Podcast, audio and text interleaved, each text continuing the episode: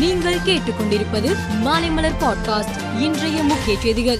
Mandous புயலால் பாதிக்கப்பட்ட பகுதிகளை முதலமைச்சர் மு ஸ்டாலின் இன்று ஆய்வு செய்தார். கிழக்கு கடற்கரை சாலையில் உள்ள பல இடங்களுக்கு நேரில் சென்று பாதிக்கப்பட்ட மக்களுக்கு நிவாரண உதவிகளை வழங்கினார். அப்போது பேசிய அவர் மாண்டஸ் புயல் தாக்குதலில் இருந்து தமிழகம் அதிலும் குறிப்பாக சென்னை முழுமையாக மீண்டு இருக்கிறது தமிழக அரசு எடுத்த முன் எச்சரிக்கை நடவடிக்கைகள் காரணமாகத்தான் பாதிப்பு தடுக்கப்பட்டுள்ளது என்றார்.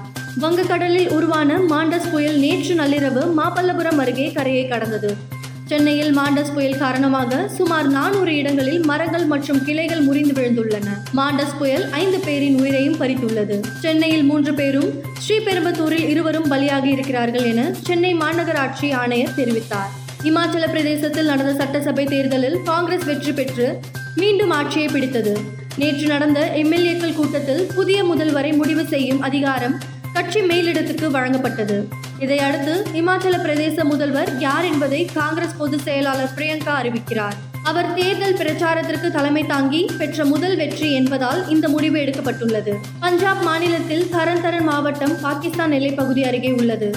தரன் தரன் மாவட்டத்தின் ஷர்கலி நகரில் உள்ள போலீஸ் நிலையம் மீது நேற்று நள்ளிரவு ராக்கெட் லாஞ்சர் தாக்குதல் நடத்தப்பட்டது. போலீஸ் நிலையத்தின் சுவர் ஜன்னல் கண்ணாடியை உடைத்துக் கொண்டு போலீஸ் நிலையத்திற்குள் கையெறி குண்டு விழுந்தது. இந்த தாக்குதலுக்கு பின்னால் பாகிஸ்தான் உளவு அமைப்பான ஐஎஸ்ஐக்கு தொடர்பு இருப்பதாக சந்தேகிக்கப்படுகிறது. உக்ரைனில் கடந்த பத்து மாதத்துக்கு மேலாக நடந்து வரும் போரில் ஆயிரக்கணக்கான மக்கள் பலியாகினர். லட்சக்கணக்கானோர் அண்டை நாடுகளில் அகதிகளாக தஞ்சம் புகுந்தர் இந்நிலையில் கிறிஸ்துமஸ் யாத்திரைக்காக இத்தாலி சென்ற போப்பாண்டவர் பிரான்சிஸ் அங்கு உக்ரைன் மக்களுக்காக சிறப்பு பிரார்த்தனை நடத்தினார்.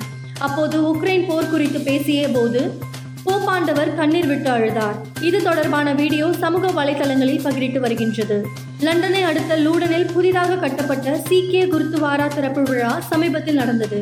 சீக்கியர்கள் அழைப்பை ஏற்ற மன்னர் சார்லஸ் குருத்துவாரா சென்று அங்கு நடந்த பிரார்த்தனையில் பங்கேற்றார். அப்போது சீக்கியர்கள் கடைபிடிக்கும் மரபுப்படி அவர் தரையில் அமர்ந்தார். இங்கிலாந்து மன்னர் தரையில் அமர்ந்து பிரார்த்தனை செய்தது அந்நாட்டு மக்களை பெரும் வியப்பில் ஆழ்த்தியது. வங்காளதேசம் இந்திய அணிகளுக்கு இடையிலான மூன்றாவது ஒருநாள் போட்டி சிட்டாகாங்கில் நடைபெறுகிறது. முதலில் ஆடிய இந்தியா விக்கெட்டுக்கு ரன்களை குவித்தது. இப்போட்டியில் இந்திய அணியின் இளம் வீரர் இஷான் கிஷன் இரட்டை சதமடித்து சாதனை படைத்தார். நூற்றி இருபத்தி ஆறு பந்துகளில் இருபத்தி மூணு பவுண்டரிகள் ஒன்பது சிக்சர்கள் விளாசி இரட்டை சதம் அடித்தார். ஏற்கனவே சச்சின் டெண்டுல்கர் வீரேந்திர சேவாக் ரோஹித் சர்மா ஆகியோர் இரட்டை சதம் அடித்துள்ளனர். மேலும் செய்திகளுக்கு மாலை மலர் பாட்காஸ்டை பாருங்கள்.